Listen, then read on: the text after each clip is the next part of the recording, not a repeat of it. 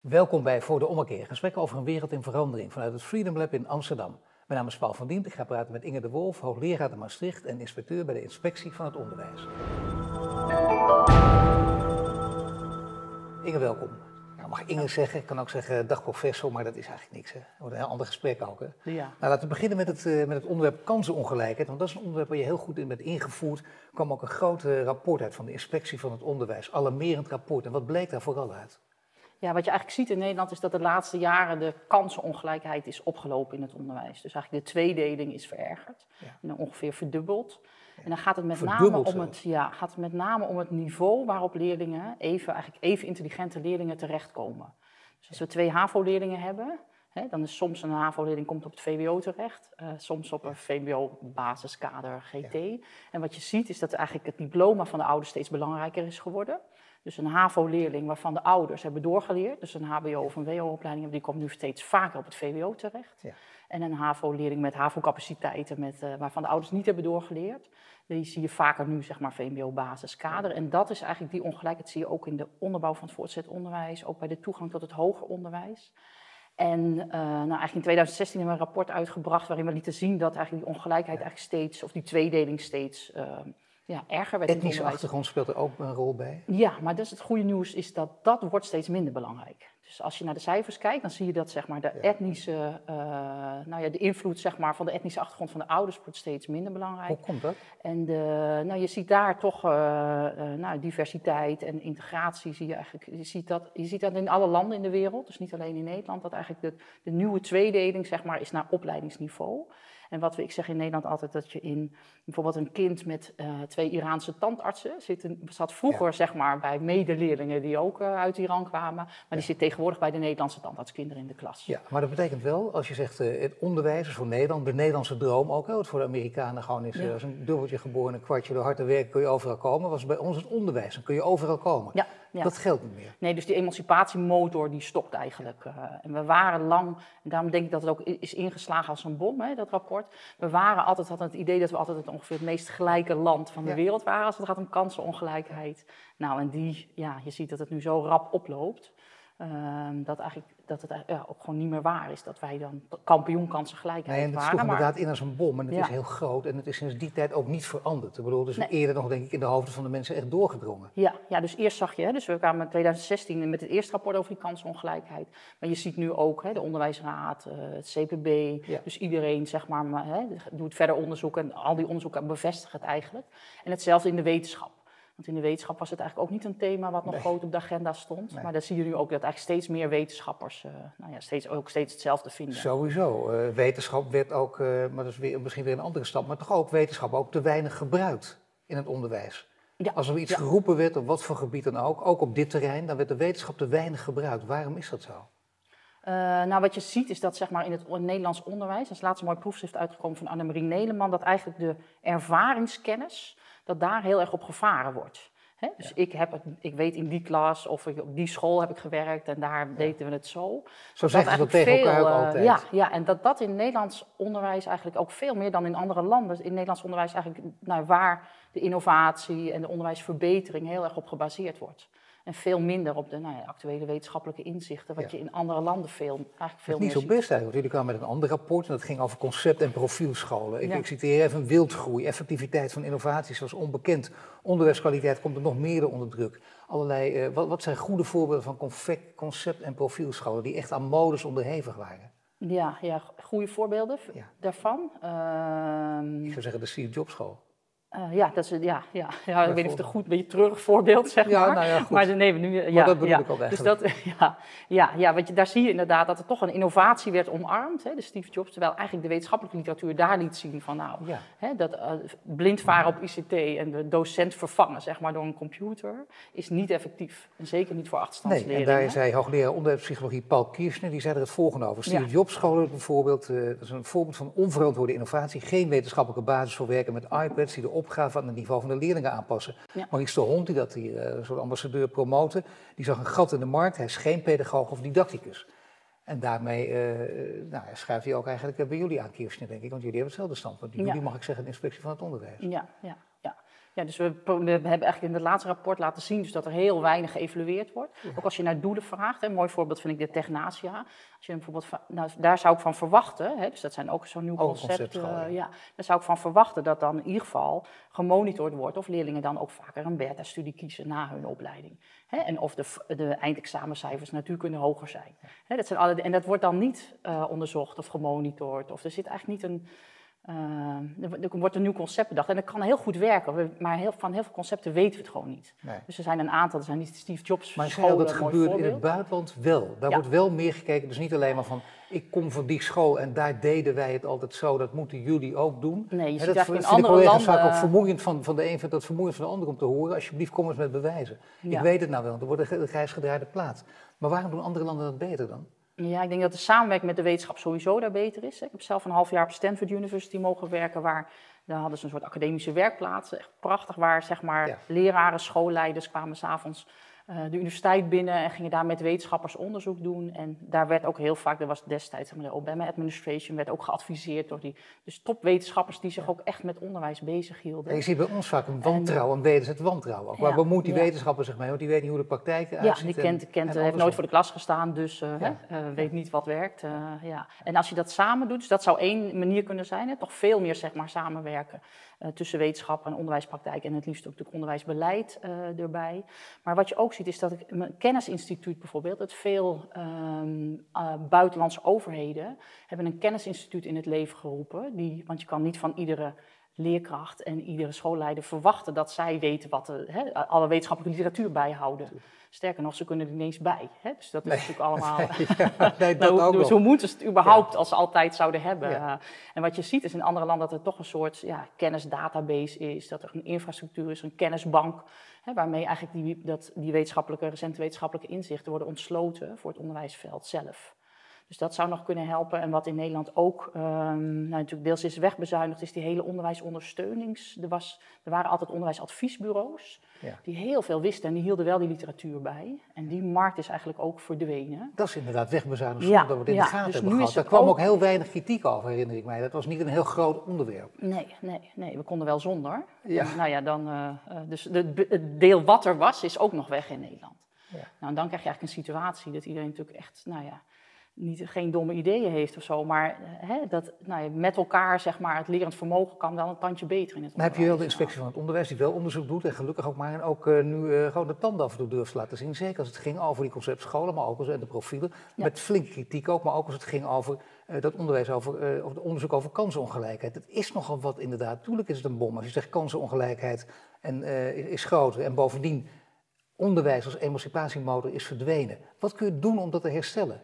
Ja, als, eh, vanuit de inspectie van het onderwijs zeggen we natuurlijk, we doen dat, hè, we agenderen dat. Nee, zeker. dan is ja, het zeker. niet, maar het is eh, natuurlijk de manier waarop je dat agendeert. Ik bedoel het echt als compliment. Hè? Dat je het even stevig neerzet of je kunt Ja. het er heel zakelijk eh, alleen maar eh, naar buiten brengen. Ja, ja. ja Dat wat we we zeggen, hebben gedaan dit gezien is... een- en dit, er is wat aan de hand. Ja, ja, we zijn er ook gewoon zelf van geschrokken. Hè? Dus Ja. dat, is ook, dat maakt denk ik ook dat je het steviger naar buiten brengt. En dat je ook, en wat ook, het is ook wel, eh, nou, misschien niet gelijk het eerste half jaar, zeg maar, maar daarnaast ook natuurlijk wel door veel organisaties opgepakt.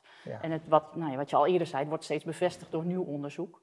Dus daarmee is het ook wel, eh, nou ja, dan hoop je dat er wat verandert in het Nou ja, onderwijs. goed, maar wat zou, hoe zou dat dan kunnen? Want ik bedoel, je kunt zeggen, het is niet jullie taak, maar van deel misschien ook wel, hè, om met anderen te kijken wat, wat er zou kunnen gebeuren. Zie je al hoopvolle ontwikkelingen? Ja, ja, dat hebben we ook in de laatste raad van het onderwijs. Zeggen Ja. we, nou, zijn in ieder geval lichtpuntjes. Hè? Dus als je ziet bijvoorbeeld de advisering in het basisonderwijs, er is in ieder geval niet verder opgelopen. Dus het is nog steeds, nou ja, wat ik zei, twee keer zo groot dan tien jaar geleden. Als het om ongelijke advisering gaat. Maar je ziet dat het in ieder geval niet verder is opgelopen. En je ziet ook in het voortgezet onderwijs en de onderbouw nu dat het niet verder oploopt. Dus Maar er leraren moeten wel zorgen dat ze het beter in de gaten krijgen. Gewoon beter weten Ja, dus, wie en ze dat zie je. Dus ik was vandaag ook op twee eh, middelbare scholen in eh, Berg op Zoom. En die willen, je merkt dat scholen ook, hè, dus eigenlijk het hele gemeente willen er iets aan doen. Scholen willen er zelf iets aan do- doen. En die scholen, het was een gesprek vanuit mijn rol, zeg maar, vanuit de Universiteit Maastricht. Scholen die wilden, die kwamen ook aankloppen, die wilden onderzoek doen naar hoe zij gelijke kansen. eh, hè? Dus Ja. die wilden brede brugklassen weer gaan invoeren. Maar ook daarvan weten we niet of dat effectief is. Dus die zoeken wetenschappelijke partners. vind ik heel mooi. eh. Ja. En, en ook ja, zeg maar een soort begeleiding van leerlingen, actievere begeleiding van leerlingen, tutoring. Dus we zijn nu een groot onderzoeksproject aan het opzetten vanuit de Universiteit Maastricht. Met scholen samen. Waar we dan uh, nou ja, gaan kijken wat scholen zelf kunnen doen. Dus je moet eigenlijk vanuit de gemeente, hè, misschien vanuit Den Haag. En de inspectie heeft zelf ook natuurlijk nagedacht van hebben wij ook niet een... Uh, nou ja, duwen wij ook wel de goede kant op. Hè? Want zo'n trend ontstaat ook niet vanzelf. Nou ja, waar dus is het vandaan gekomen, denken jullie? Ja, dat is, een, dat is natuurlijk, een, ik zeg altijd, het is een beetje een wicked problem, die oplopende ongelijkheid. Want er zijn zoveel ja, uh, mechanismen die het mede veroorzaken. Um, dus wat je ziet is bijvoorbeeld, nou, dus verschillende steun van thuis natuurlijk. Hè, door, uh, bij de, uh, zeg maar leraar, leerlingen met hoogopgeleide ouders worden al heel vroeg voorgelezen, komen met een veel grotere woordenschap. Ja, daar werden sommige van die ouders een beetje door de wiek geschoten, ook hè, door die kritiek om te zeggen, ja, nu hebben wij gewoon uh, geleerd, we hebben ook geld bovendien en dat willen we natuurlijk best met ons kind voor, dus die geven bijles. Ja, ja dat zie je ook. Dan ook, nog groep 6, 7 al, hè, krijg je al, zeg maar, in de basis. Natuurlijk, maar dan word je ook nog op de vingers getikt, want dan, dan werk jij mee aan ongelijkheid. Maar ja, goed, dan moet je als ouders dan doen. Je eigen kind geen bijles geven, dat is ook, ook raar. Dat lijkt, dat lijkt me nou heel raar, ja. Nee, ik vind zelf altijd, dat, hè, dus ik vind ik heel goed dat ouders dat doen. Hè. Die investeren in hun eigen kinderen en die begeleiden hun eigen kinderen. En het, dus ze zouden gek zijn als ze dat niet zouden doen. Maar volgens mij is het vraagstuk van de oplopende ongelijkheid. Wat doen we dan met een groep waar, hè, waar dat niet vanzelf gaat, die niet zulke ouders hebben? Nou, je hebt bijvoorbeeld mentorprojecten bijvoorbeeld, uh, die, die door sommige vrijwilligers worden opgezet. En die vrijwilligers zijn langzamerhand zo uh, sterk verbonden aan de zaak dat ze jarenlang actief blijven, goede resultaten ook boeken. Ja, ja ik heb is zelf dat een mogelijkheid? Uh, ja, dat zou een mogelijkheid kunnen zijn. Ik heb zelf ook met zo'n mentor, dat vind ik ook zo'n mooi bewezen effectief nou ja, middel. Dus ik heb op een gegeven moment ook een jaar vrijwilligerswerk gedaan. Een meisje in Utrecht dan, uit Overvecht, met een Marokkaanse achtergrond.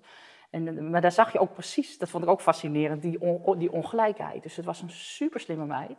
Moest op een gegeven moment in de brugklas een rekentoets doen. En ze zat bij het 99ste percentiel van Nederland, dus een van de slimste kinderen. Ja. En mijn dochter ook, die zat toevallig in hetzelfde jaar, ging die ook naar de middelbare school. En ze had VMBO-basisadvies en mijn dochter had gymnasiumadvies. Ja, dat is en dan zie je gewoon precies, denk ik, in rekenen doen ze het precies even goed. Ik vond, het heeft en, dus ook heel veel dit soort... ook heel veel met vooroordelen van, van leraren te maken? Ja, verwachtingen van leraren. Hè? Dus dat zie je ook in de wetenschappelijke literatuur. Dus, en dat zien inspecteurs ook op scholen. Dus als, dus soms komen inspecteurs op scholen uh, waar zeg maar, eigenlijk bijna bij voorbaat al de schuld aan de leerlingen gegeven ja. wordt. Hè? Ja, we hebben hier echt een hele moeilijke populatie en uh, ja, nou, natuurlijk gaat het niet goed. Hè? Dus maar kijk maar. En dat, dat of leraren wel... kunnen zich ook niet voorstellen dat, uh, dat deze ouders, dat, dat zo'n kind met zulke ouders, dat dat echt iets gaat worden. Ja, ja, ja. En dat is echt, dus die verwachting is eigenlijk heel cruciaal. Dus wat je ja. ziet is nu vaak heel hoge verwachtingen zeg maar, van kinderen die nou, daardoor ook vaak op hun tenen moeten lopen van hoogopgeleide ouders. En echt lage verwachtingen. En dat was dit geval ook. Hè. Ja. Het meisje wat ik begeleidde, die zag, ik had daar ook met de groep 8 leerkrachten ges, gesproken. En haar taal was niet zo goed. Hè. Dus, dus heb ik dit jaar heel veel met haar aan gewerkt. Dus daarmee vloog ze ook zeg maar vooruit. Ja. Uh, maar dan denk ik, ja, ze heeft wel acht jaar op die basisschool gezeten. En die kwam nou, bijna als functioneel uh, laaggeletterde zeg maar, van die basis. Hoe kan dat in Nederland? Ja, ik, Nou ja, goed, dat, is meer persoonlijk zeg maar. Maar ik schrok daar echt maar wel van. dat dan, denk je? Ja, andere dus deels die, die lage verwachtingen bij leerkrachten. Um, het is, ik vind het zelf altijd een mooi... Ik heb ooit, zeg maar, uh, bij de OESO, een internationale organisatie, hebben ooit een, ook een soort staat van het onderwijs van Nederland gemaakt. Een rapport waarin ze gekeken van, nou, hoe gaat het nou in het Nederlands onderwijs? Gaan bezoeken scholen, zijn een week hier met een heel mooi team. Ja. En daar weet ik nog dat een van de uh, OESO-leden was de oud-minister van Onderwijs van Polen. En die kwam hier en die snapte met de dag, werd hij zeg maar een soort wanhopiger. Zei hij had heel veel landen had hij gezien, maar in Nederland gaven we leerlingen de schuld van het niet uh, kunnen functioneren, zeg maar, op school. Ja, ja. Hij zegt, waarom kijkt die school niet naar zichzelf? He, van hoe kan ik een kind, nou ja, he, zorg dat in ieder geval basisniveau taal rekenen heeft. Nou, goed inzicht vanuit Polen naar Nederland. Ja, uh, ja, vond ik hem. En hij, hij werd met de dag soort wanhopiger. En ja, hoe dat precies komt, hè, dus hoe die cultuur komt, ik denk dat het ook deels te maken heeft met die indeling bij ons in die niveaus. Hè. Dus we hebben natuurlijk zeven niveaus waar we leerlingen, zeg maar, door, en heel vroeg ook. Er is geen land ter wereld dat leerlingen in zeven uh, hokjes uh, stopt. En die, in welke route je komt, in het begin van het voortgezet onderwijs, dat wordt ook steeds kiezen, belangrijker. Dat blijft altijd wel, op, op verschillende momenten vroeg kiezen op je twaalfde heel vroeg moeten kiezen, ja, op je vijftiende ja. weer heel vroeg moeten kiezen. Ja, en dan lig je min of meer vastgelegd. Ja, en dat zie je in een recent rapport van de Onderwijsraad, hè, die ook zegt dat die hele segmentering is eigenlijk zo ontzettende uh, nou, weggooien van talent. En wat je ziet is met, vooral leerlingen met, hè, waarvan de ouders dan niet hebben doorgeleerd, die zitten, die, omdat je die vroeg selecteert, zitten ze vaak zeg maar, toch in de verkeerde bakjes. Dus je ziet ook de laatste jaren in Nederland dat zeg maar, met name het echte talent onder die groep, ja, die zien we gewoon niet meer. Dus die ja. gaat heel rap ook in de internationale studies naar beneden. En de, ja. Nou ja, die functioneel lage lettertijd bij 14-jarigen, neemt in Nederland toe. Precies onder die groep. Terwijl dat op die, misschien om een hele simpele reden gewoon niet nodig is. Nee, nee. En wat daarbij natuurlijk ook een rol speelt, is deels steun, deels verwachtingen van leraren. Wat je ook ziet, is dat natuurlijk de schoolkeuze. Hè, dus ouders kiezen veel strategischer, zeg maar, hoger opgeleide ouders. En ook daarvan denk ik ook, dus ook wat je net over het huiswerk ook zei. Hè, dus het is ook terecht dat ze dat doen. Hè. Dat zou je ook niet moeten zeggen, je mag niet uh, slim kiezen, zeg maar, voor je kinderen. Nee, Maar als een deel dat niet doet, uh, ja, dan krijg je eigenlijk een tweedeling die steeds verder uh, oploopt. Ja. En door die schoolkeuze, daar vind ik nog wel heel zorgelijk bij is dat dat lerarentekort zich nou natuurlijk precies concentreert bij die scholen waar eigenlijk de, nou ja, de meest kwetsbare leerlingen zitten. Ja, de leerlingen die het meest goede leraren Het heeft alleen maar met het tekort te maken of met de kwaliteit van leraren. Want er moeten ook goede leraren worden, worden opgeleid. Hè. En de hoofden van de mensen zitten nog steeds natuurlijk is nu een karikatuur aan het worden, omdat het zo erg ook niet is. Maar toch, goede leraren opleiden. Gewoon, uh, op, op, het begint al uh, uh, leraren voor de basisschool natuurlijk, die, die gewoon kunnen rekenen en, en, en de taal beheersen. Ja, ja. En heel lang ging dat niet zo. 1 en 1 is 2, dat wisten ze nog wel, maar uh, bijvoorbeeld een, een staartdeling werd al wat lastiger. Ja. En uh, ik word met DT, dat, dat was geen uitzondering. Dan dacht je eerst dat het grap was, bleek echt zo te zijn. Ja. Dus is dat niveau inmiddels kilometers omhoog gegaan of niet?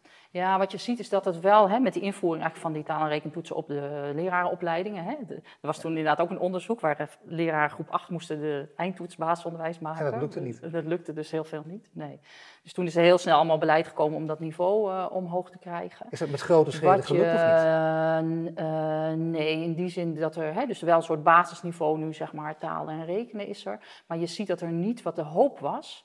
Uh, dat is een proefschrift van een van mijn promovendi uit Maastricht, wat net is verschenen. De hoop was dat daarmee ook zeg maar, de slimmere leerlingen van het VWO of van de HAVO voor de leraaropleiding zouden kiezen. Ja. En dat is niet gebeurd. Dus nee. wat je ziet, is wat er eigenlijk gebeurd is, is dat er zeg maar, nou, nog steeds dezelfde, maar dat, in ieder geval dat basisniveau hebben ze nu wel allemaal. Ja. En dat met name de doorstroom van het MBO naar het HBO uh, is, uh, fors is verminderd. En de instroom ook in de PABO's en in de fors is gedaald. Ja. Dus wat je ziet is eigenlijk de prijs nou ja, die we betalen, is een van een, de lat een beetje hoger, zeg maar, is er natuurlijk wat forsere tekort. Hè? Dus ja, en de lat hoger leggen kun je natuurlijk ook uh, bij, uh, op leerlingen toepassen en op een andere manier. Want tussen neus en lippen door zei je ook nog, uh, kijk, hoogopgeleide ouders vaak willen ook de lat hoog leggen. Je kunt hem ook te hoog leggen.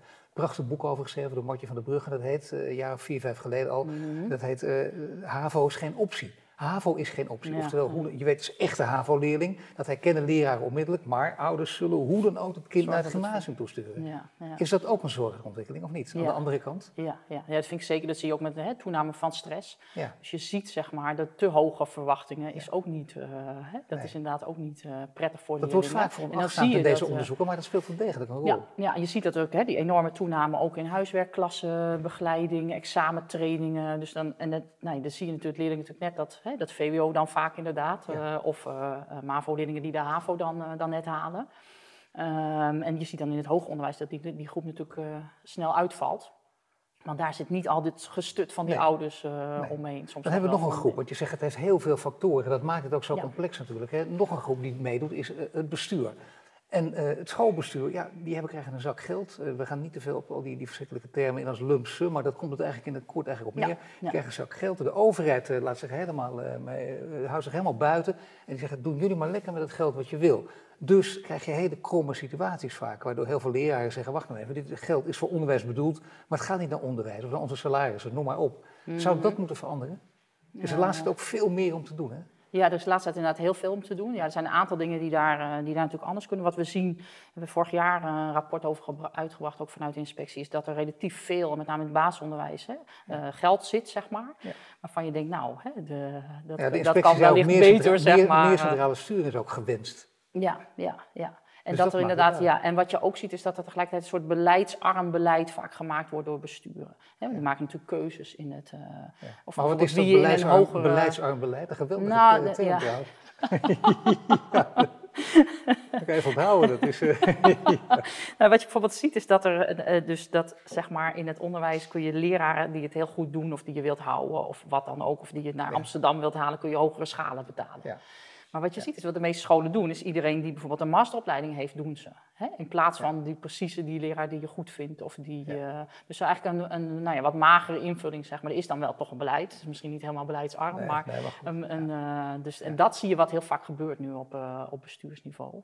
En, eh, Ja, zeker. Maar dan, de kwestie gaat over, lump sum gaat ook over meer centrale regie vanuit de overheid of juist eh, de vrijheid aan de scholen. ja, ja, wat je ziet is natuurlijk een hele grote vrijheid. En wat daar, wat daar natuurlijk Een ook te grote vrijheid. een, eh, ja, ik weet niet of hij te groot is. Dus Nou, dat de, vraag ik. eh, ik vind op zich dat je de, eigenlijk die lump sum is op zich, als, hè, als je goede bestuurders hebt, zeg maar, is daar verder niks mis mee. Dan heb je Ik vind het allemaal massaal, zeg maar, tegen die bestuurders heb ik soms ook moeite mee. Want er, zit wel, er moet wel beleid komen. Nee, En wat je ziet is dat als het niet uit Den Haag moet, moet, hè, komt, er komt eigenlijk hè, relatief weinig in- in- beleid uit in- Den Haag, zou je denken. op een hoog niveau zeggen, waar, waar gewoon altijd centrale sturing wel degelijk een rol speelt. Ja, je ziet in alle landen, ik doe nu ook veel advieswerk zeg maar, voor de OESO, dus ik kom in veel landen waar Ja. mensen adviseren over het Ja. onderwijssysteem. Er zijn weinig landen natuurlijk waar, waar het zo enorm vrij is als in Nederland. En ik vind wel dat in ieder geval de, de checks en balances op het niveau van besturen, hè, dus de controle, er is ook weinig verantwoording wordt er gevraagd. Ik vind passend onderwijs een heel mooi voorbeeld. Hè. Dus eigenlijk daar zie je hetzelfde. Dus we hebben regio's gemaakt en dan krijg je dan ook allemaal zo'n lump sum, dus zo'n Ja. pot met geld. Ja. En dan mogen ze zelf bedenken hoe dat eh, verder ingevuld gaat worden. Nou, en als je dan niet een systeem hebt wat van elkaar leert, of wat kennis deelt, of wat evalueert, of wat, waar een soort controle is van, nou, die zorgleerling, krijgt die dan ook die zorg? Ja, dan heb je toch een soort, eh nou, ja, Nou vrij, zorg, vrijblijvend, zorg, zeg zorg, maar, over, zorg overlaten aan leraren die, die daar helemaal niet in gespecialiseerd zijn. En die gewoon opeens een aantal zorgkinderen erbij krijgen. En die net niet uit, uit lulligheid, maar het gewoon niet aan kunnen, niet weten waar het over gaat. En dan opeens zorg moeten geven aan mensen met een, met een medicatie of met, met weet ik veel wat voor, voor, voor analyse die op, op ze losgelaten wordt. Maar ze hebben geen idee waar het over gaat. Dat moet je er zomaar bij doen in de klas van 30. Dat is toch raar? Ja, ja. Onder Ja, het mond van we zetten ze lekker allemaal bij elkaar, het is goed voor ze. Maar Ja. niemand wordt er beter van. Nee, maar ook daar zeggen som- sommige samenwerkingsverbanden, sommige regio's zeggen we zetten ze inderdaad in de reguliere scholen, maar anderen zeggen nee, we zetten ze apart. Hè, in aparte autistenklassen en die komen ook als paddenstoelen uit de grond. Maar daarvan weten we ook niet wat nou goed werkt en wat Nou ja, je nou, weet en wel dat staan niet- dat inderdaad het Nee, maar, personeel... maar één ding is toch gewoon gezond verstand. Dat je Ja. een goede psycholoog met ze praten die op dat terrein iets weet. Ja. En niet iemand die heel goed is in, eh, in Duits of Frans bijvoorbeeld. Nee, nee. Want dat lijkt me heel lastig. Dat, hoe weet je daarmee hoe je met een autistisch kind om moet gaan? Ja, ja. ja je mag ook hopen dat, ja, zeker, ja. ja. Ja, ja, mag je hopen mag dat in de hopen lerarenopleiding hè, een basis zit. En je ziet dat er eigenlijk steeds meer leraren nu zo'n master special educational needs volgen. Juist Ja, om maar dit natuurlijk van probleem te tackelen. ADHD tot weet ik hoe het allemaal heet. Ja. Het is nogal wat. En, Ja, eh, en is ouders gewoon, verwachten eh, ook meer. Hè? Dus dat is ook natuurlijk die term passend onderwijs. Dus ouders, ja, het wordt natuurlijk ook steeds mondiger. En die claimen ook meer passende zorg voor hun leerlingen. Met een Maar soort is daar niet een soort scheefgroei dan op dit gebied? Dat je, gewoon, dat, je, dat je het niet door de juiste mensen laat doen. Want die, die leraar wordt dan wel heel erg onder druk gezet op alle gebieden. En Ja. door de ouders. En, en die moet ook nog daar iets van weten. Tuurlijk hebben een didactische opleiding gehad, pedagogische opleiding. Maar al die gespecialiseerde zorgkinderen, dat is toch niet te doen? Nou, dat is inderdaad lastig. En wat je in andere landen ziet, is dat er vaak meer ondersteuning in de school is. Ja? Dus dat er, eh, en dat daarmee ook de, le- de leraren natuurlijk ontlast, veel meer ontlast worden. dan, Ik hoor in de eh, praktijk van veel leraren dat het, eh, dat het gewoon echt ook, eh, natuurlijk, kan heel dankbaar zijn als je iemand echt verder helpt, maar dat het Ja. op een gegeven moment ook je pet letterlijk erboven gaat. Ja, Dat je ook geen uitspraken durft te doen omdat je gewoon niet expert genoeg acht. ja. Dat lijkt mij ook eerlijk Dat gezegd de beste opstelling. Ja, ja. Ja. het is wel een soort eerlijkheid zeg maar, als Ja. leraar. Maar aan de andere kant vind ik ook... Ik, want we hebben ook gekeken van hoeveel extra moeilijke leerlingen komen dan nu in het onderwijs. Want dat, hè, die werkdruk is natuurlijk heel hoog in het onderwijs. Zeker. Maar wat je ziet is dat dat uiteindelijk ook wel heel erg is meegevallen. Dus door passend onderwijs hè, is er, zijn er niet meer leerlingen in de reguliere scholen gekomen. Nee, maar misschien zijn wel het dat misschien ouders, waait het eh, altijd al te veel. Ook niet minder. Ja, ja dat zou Er kunnen. is geen oplossing voor gevonden, met andere woorden. Mhm. Nee. Dan zie je, het blijft allemaal ingewikkeld. ja, dit is er zijn- er ingewikkeld, zijn- eh, en, er, en er zijn natuurlijk nog meer zaken op dit gebied. Namelijk, eh, als we kijken naar eh, scholen die te maken hebben met, nou, laten we zeggen, kinderen die, die ze heel graag willen, willen verder helpen. En, en ouders die, die heel goed willen meedoen, maar toch ouders die wel in een welvarende wijk wonen. Die meestal in de advocatuur werkzaam zijn, die heel goed gebek zijn, een hele grote bek ook opzetten. En die leraren helemaal onder tafel willen. En dus altijd net iets beter adviesje eruit weten te krijgen. Hoe kunnen leraren zich daartegen wapenen? Ja, je, je ziet inderdaad leraren, zeker groep 8 leraren, hè, die, hebben er echt, eh merkt, me- die merken ook gewoon dat die druk op die adviezen eh, heel erg is ge- toegenomen. En je ziet ook dat het, ook het belang van, omdat het belang van een hoog advies is ook groter geworden. Hè? Omdat eigenlijk die Ja. paden waar een leerling in zit, eigenlijk steeds minder makkelijk zeg maar, van het ene pad naar het andere kunt gaan. En ook Ja, de dat stapelen, dat beloningsverschillen. stapelen, zogenaamde stapelen, hè, dat, is, dat is niet Ja, dus makkelijker, maar lastiger. nee, dat is, dat is eigenlijk de afgelopen tien jaar moeilijker geworden. En je ziet daar nu, de, dus daar zie je dat beleid wel werkt. Hè? Dus dat laatste twee jaar weer het wat, aan toenemen is. Dus dat, Dat, is zou weer nog, zo'n dat zou nog wel veel meer. Ja, ja, dus daar beter kunnen natuurlijk scholen, besturen, gemeenten kunnen daar natuurlijk ook allerlei onderlinge afspraken maken. Maar het belang van een diploma is ook veel, is, een diploma is ook veel belangrijker geworden. Dus een, nou ja, een, een HBO of een WO-diploma is veel meer waard geworden dan een VMBO-diploma.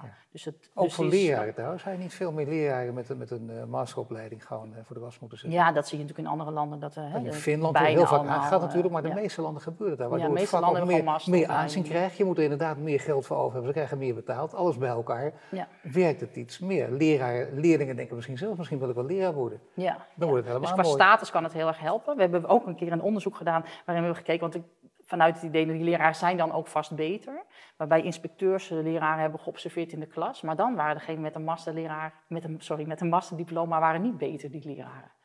Dus dat vond ik ook wel een soort wonderling. Uh, ja, dan wordt gekeken van, hè, zijn de leerlingen betrokken bij de les? Uh, wordt er goed uitgelegd? Wordt er... Uh, uh, nou ja, hoge verwachtingen zijn hoge verwachtingen van leerlingen. Dus dat zijn een soort gestandardiseerde... Maar er zijn de opleidingen misschien niet goed genoeg, want je zou toch verwachten dat, je, dat je gewoon op, op een gegeven moment een hoge opleiding dat ook beter moet aankunnen als het in het buitenland wel ja, kan. Ja, ja, maar ook in het buitenland worden effecten dus niet altijd gevonden van een masteropleiding hebben. Uh, dus ook in Stanford kon ze niet kun je daar zeg geen, maar, kun je dat, daar geen uitspraak over doen? Nee, omdat je ook heel goede leraar hebt zonder master. Nee, natuurlijk. Dus, nee, dus uiteraard. Blijk, maar, oh, nee, veel blijkbaar. Nee, en ook slechte een, met een master. Nee, maar je hebt een heel veel vakken in mijn gebied ook. Er lopen zoveel autodidacten rond, dat kan wel. Maar op een gegeven moment zie je toch wel net een verbetering bij jonge generaties ook, dat er iets meer opleiding achter zit. Ja, ja. Het is bij die lesobservatie, in de les zelf zie je het Iets meer dan alleen maar, maar vaardigheden, maar ook uh, andere dingen. Ja, ja. Nee, het kan zijn dat er op andere, hè, andere rollen, en voor het aanzien kan het natuurlijk heel erg helpen. Dat dus zo een hoger, ja. uh, ja, ja.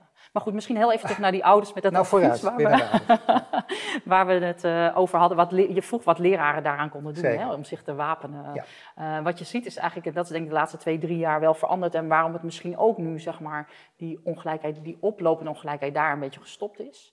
Als het om die advisering gaat, is dat uh, vaak leraren niet meer alleen een advies geven. Je ziet nu vaak ook de directeur erbij en de intern begeleider. En met z'n drieën sta je al heel veel steviger dat ten scheelt. opzichte van zo'n ouder. Ja. uh, Is het dat ook waar te een, maken? eh, Want datgene, dat moet je dus wel steeds weer meer overleg hebben. En, en dat kost ook weer meer Ja, tijd. maar ja, uiteindelijk ja. is dit wel, ook voor de, misschien voor de professioneel van een vak, eh, sowieso ook beter. Je staat sterker, maar ook voor letterlijk een vak professioneler maken. Ja, ja. En, ja. Je wordt gedwongen en je wordt gedwongen ook, en ook met elkaar erover na te denken. Voor Ja. zo'n leerling is het natuurlijk een heel belangrijk moment. Ja. Wat je ook ziet is dat er nu vaak een soort vooradviezen gegeven worden. Ja. Dus in groep 6, 7 wordt al gezegd hè, om ouders... eh, nou, hè, het gaat een beetje die kant op. eh, of, of dan wordt gezegd, nou wordt of VMBO of HAVO-VWO. Dus dat je dat soort... Dat helpt ook al heel erg wat je, wat je bij scholen ziet. En het is inderdaad ook een soort professionalisering van die advisering. Hè? Leerlingen met hoogopgeleide ouders, als die iets niet snappen... dan de- denkt de leraar, ook ik heb het niet goed uitgelegd. Ja. Ja, maar als een, hè, een leerling met laag opgeleide ja. ouders iets niet snappen, dan denkt die leraar, oh, die, die snapt het niet, want die is gewoon te is- dom. Dus. En van dat soort, dus het is ook goed om dit soort dingen in groepen te doen. Hè? Dus niet in je eentje te doen. En het voorkomt ook andere eh, goed bedoelde zeg maar, mechanismen. Ik was een, eh, twee jaar geleden, denk ik, eh, hier in Amsterdam in de Bijlmer, op een dag ook met allerlei groep 8 docenten. En daar vertelde een van de docenten ook dat ze ah, de leerlingen zeg maar, die een wat problematische thuissituatie hadden, altijd één niveau te laag een advies gaf omdat ze die leerlingen zo graag een succeservaring Ja. mee Ja. wilden geven. Ja. Want ze vonden, ja, ze moeten ze misschien op hun tenen lopen of anders. een- een- ja, en als, ja, nou goed. Ja, dat is een hele ik schrok wel, dit. het is heel lastig. Het is heel goed. Ze bedoelden het Ja. echt heel Ja. goed. Ja. Maar als je dan denkt, ja, zo'n zo'n kind. Ik zou eh, zeggen dat is toch meer op het niveau van pamperen dit. Dat is ja, echt, het is eh, niet op het niveau. En je dat moet is proberen zo reëel mogelijk in te schatten en je moet er ook niet onder gaan zitten, want dan ga je iemand toch eens een verkeerd, verkeerd gevoel van zelfvertrouwen meegeven. Ja, dat is dan toch lage verwachtingen van Ik iemand. denk het En, wel. en je krijgt dan toch heel snel een soort self-fulfilling prophecy. En wat we ook zien in onderzoek is dat zeg maar te laag zitten demotiveert. Dus te laag zitten is eigenlijk gaat, Ja. ja. ja, leidt tot eigenlijk meer afstroom. Uiteraard, dus nee, maar dat, de- natuurlijk. dat is precies weer die verwachtingen. Hè? Dus de, Nu is het wel aardig, nu het toch over motivatie Ja. gaat, heb je zelf ook jarenlang al meegegeven natuurlijk. Hoe zit het eigenlijk met de leerling? Hè? De staat van de leraar, maar ook de staat van de leerling. Hoe zit het daarmee? En hoe zit het dan met Nederlandse leerlingen als het gaat over motivatie? Ja, ja, wat we zien, en dat is eigenlijk, vond ik heel mooi. Dus een paar jaar geleden hebben we, de leerlingen hebben een staat van de leerling gemaakt. Dat is de afgelopen jaren eigenlijk steeds eh, eh, gemaakt. En de eerste staat van de leerling eh, hadden leerlingen hun eigen thema's natuurlijk eh, bedacht. En die hadden toen gekeken naar de motivatie. Er was een internationale studie uitgekomen. Een, een studie met nou ja, enquêtes onder alle eh 14-jarigen in de hele wereld, zeg maar. eh. Ja. En tot hun hele grote verrassing, want zij vonden motivatie heel belangrijk. Dus ook hoe graag ga je naar de les, hoe hè, Ja. de- maak je wel je huiswerk, eh, lees je wel eens een boek. Dus dat soort motivatievragen. Met plezier ook, ja, met ja, plezier, ja. ja. dus eigenlijk leerplezier is het. En tot een hele grote schrik eh, kwamen ze erachter dat Nederland hekkensluiter was als het gaat om motivatie om te leren. Dus Nederlandse leerlingen zijn super gelukkig. Daar zijn we dus echt top in de wereld. Pauzes vinden ze leuk? Pauzes, ja. ja, ja. maar die lessen er tussendoor, zeg maar een soort hinderlijke onderbreking. Uh, van de, en dat, is, dat, is, dat is ook echt fascinerend. Hè? Dus hoe was dat, je zelf ook zo'n leerling of niet? Uh, die, ik vond de pauze wel erg leuk, ja. Nou, moet je kijken, dan kun je toch nog goed terechtkomen, weet je Dus ja, dat is ook, ja, ja, dat is helemaal erg. Zeker. Ik ben ambassadeur van, eh, van de leuke pauzes bijna.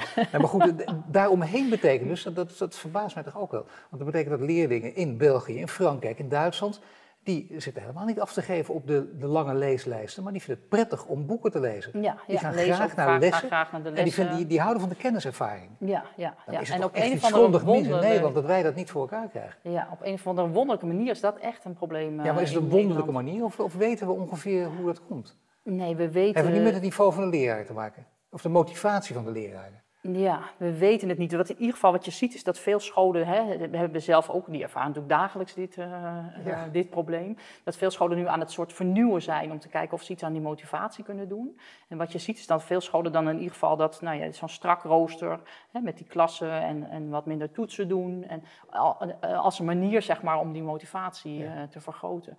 Of er- ze voeren een nieuw concept Ja. in, of een, hè, meer domeingericht of meer persoonsgericht. Of, maar goed, daar weten we dus allemaal niet goed van of dat Nee. eh, de oplossing is. Eh, Dus het kan ook inderdaad met de kwaliteit van de leraar of het niveau van de leraren te maken hebben. Nou, het kan met een nodig hele... dat we dit een keer in de gaten krijgen, toch, om te weten wat hier aan de hand is. Want ik vind het echt opvallend. Hè? Nederland ja, het hekken is echt sluiten op dit gebied, dat is niet prettig. Nee. En dan eh, een beetje om het af te sluiten, omdat we daar eigenlijk over begonnen, over die kansenongelijkheid. En dat je zegt, eh, onderwijs, is, en dat is inderdaad de bom, hè. onderwijs is niet meer, dat was het toen, maar is het dus nog steeds. Het is niet opgelost. Onderwijs is, nog, is niet meer de emancipatiemotor. We, hebben altijd gedacht dat het zo is. En veel mensen die dit hele verhaal gemist hebben, die denken dat misschien nog steeds. Dat roep je toch. Ja, daar zijn wij Ne- Nederlanders ook belangrijk in, daar onderscheiden ons in. Hoe kun je ervoor zorgen dat het ooit weer de emancipatiemotor wordt? Of moeten we er gewoon van af dat het onderwijs het is en moeten we er naartoe dat iets anders het gaat worden? Ik ben, kom uit onderwijsgezin, dus ik ben Ja. vast van overtuigd dat we ja. daar in het onderwijs, eh, eh, dat Ja. dat toch wel de sleutel is. eh. Ook omdat je met jonge leerlingen te maken hebt. En juist in die eerste jaar, ja, je kunt er heel veel doen in het onderwijs. Dus ik heb nog echt heel erg groot vertrouwen dat het in het onderwijs wel kan. Je ziet nu ook hè, dat het op onderdelen bij sommige scholen ook goed lukt. Dus er is ook wel van alles eh, aan te doen. Hè? En wat, wat we volgens mij, de hoofdvraag is toch eigenlijk steeds... dus er is één groep leerlingen die nu in het Nederlands onderwijs zeg maar wegzakt. Hè, dat zijn leerlingen met lager opgeleide ouders. Hè, die komen meer eh, functioneel analfabeet onder die groep. Eh, de toppers die raken we helemaal kwijt. Hè. Er zitten ook allerlei toptalenten in die groep. Die zien we niet meer. Volgens mij moeten we heel goed nadenken hoe kunnen we die groep... Hè, dus ehm, ja. eigenlijk hetzelfde geven wat de ouders zeg maar, aan de andere kant uh, Ja, want hun anders eigen krijg je kinderen dus aan het bijna een geven gevaarlijke discussie. En ik- daar mag je het eigenlijk niet over hebben. Maar toch doen veel mensen dat natuurlijk wel voor het gemak. En misschien zit er wel wat in ook. eh, dat je zegt, ja, goed onderwijs doorgeven zit in de genen. Dus kun je ongeveer al bepalen. 90% van de gevallen zul je waarschijnlijk wel gelijk hebben. Ja, ja. Ja, er maar dat is heel erg, want dan is er bijna niets aan te doen. Dan is nee, het, dan is het, dan nee is het maar volgens mij is het, dus het gaat ook niet, dus is, zeg maar, natuurlijk is er een genetische component aan, ge- aan ongelijkheid, maar het gaat hier, dus daarom vind ik altijd een strakke definitie van ongelijkheid het meest uit. Het gaat om even talentvolle leerlingen. Ja. En als die op verschillende niveaus, de een VMBO-basis en de ander gymnasium, Ja. terwijl ze even goed presteren, dat vind ik erg. Dus er is altijd ongelijkheid, maar dat die oploopt, is niet. Dus in alle landen is ongelijkheid. Maar, maar in de meeste landen neemt die af. Ja. Dat vind ik eigenlijk hè, toch een soort eh, nou, functie van het onderwijs. En Maar dat die oploopt. is, er, is er een land waar je van kan zeggen, dat land is nu een voorbeeld eh, als emancipatiemotor? Daar is het onderwijs een echte emancipatiemotor. Eh, nou, ik was eh, in december in Zuid-Korea. Volgens mij, hè, dus die, ja, het is Ja. misschien een beetje een raar voorbeeld. Nou, wat, maar die hebben zo ja. geïnvesteerd in onderwijs. Ja. En je ziet dat ze in één keer zeg maar top van de wereld presteren. Ja, het wil niet zeggen dat hè, de kinderen zijn daar niet heel gelukkig. Dus dat was nog wel een, hè, dus voor hun nog wel echt een grote zorg. dus de vraag is hoe je dat bereikt. Ja, maar, Maar moet het altijd ziet- leuk zijn, zeg je dan ook, hè? onderwijs. Dat hoeft toch niet per se, dan krijg je dat weer. Het Daar- moet altijd ja, leuk zijn. ja, dat is ja. ook, eh, Maar je moet er ergens iets vinden. Maar dus die zijn echt van nou ja, de onderste regionen naar de top van de wereld. eh, dus die hebben Finland ingehaald, zeg maar. Als maar dat gaat. is, dat is een Dat waanzinnig voorbeeld. Dat inderdaad dat zo is. Dit, dit is wetenschappelijk bewezen. Dat is niet het gevoel dus. Zuid-Korea heeft dit gedaan. Maar het gaat dus wel gelijk, gelijk op met ongelukkiger zijn. Ongelukkig op die leeftijd dus. Nou, de weet wat Finland is weer super. Die zitten ook helemaal in de top. En die zijn natuurlijk ook, uh, die zijn ook heel gelukkig. Dus dan kan Zuid- Zuid-Korea die inslag uh, nog maken, die inhaalslag. Maar betekent dus wel, hoe dan ook, je kunt met onderwijs een groot verschil maken. Ja, en ik ben hoopvol. In de landen om ons heen zien we de, hè, dat het wel kan. Dus dan ben ik wel hoopvol dat het in Nederland ook moet ja, kunnen. Dan moeten we wel precies weten wat, wat Zuid-Korea doet, wat wij nalaten. Ja. En wat is dat? Ja. Nou, je ziet dat er dus toch meer kennis wordt gedeeld onderling. Hè? Dus meer wat, nou ja, wat werkt nu, wat werkt niet. Uh, dus dat er veel, veel, ja, veel, eigenlijk de energie, wordt enorm veel energie in het onderwijs gestopt. Dat die veel gerichter uh, in de dingen die werken worden gestopt. Ja. Dus daar denk ik zelf van dat daar echt heel erg veel winst. En zeker met gelijke kansen. Hè? Dus het Amerikaans onderzoek laat allemaal zien precies wat werkt in achterstandswijken. Ja. Uh, waarom doen wij dat niet? Ja. Ja, dus veel meer daar gebruik van maken. Letterlijk Ja. veel meer gebruik van wetenschappelijk onderzoek. Van maar elkaar toch leren. ook in ieder geval wat meer centrale sturing. Ja, of door bestuur, of er moet meer stuur. Hè? Dus ik ben wel, dus dat vrij, dat, die vrijblijvendheid, zeg maar, dat Ja. is inderdaad ook een probleem. Hè? Waardoor iedereen, nou ja, maar wat doet in het onderwijs. En echt, nou ja, wat ik al eerder zei, met goede bedoelingen. Maar sommige dingen werken heel goed en andere dingen werken helemaal niet. Nou, laat ik zeggen, er is nog heel veel te doen en zo. Maar uiteindelijk het goede verhaal, het goede nieuws is gewoon onderwijs kan wel degelijk weer de emancipatiemotor worden van Nederland. Ja, ik hoop dat het heel snel weer wordt. Oké, goed. Inge de Wolf, dankjewel. dankjewel.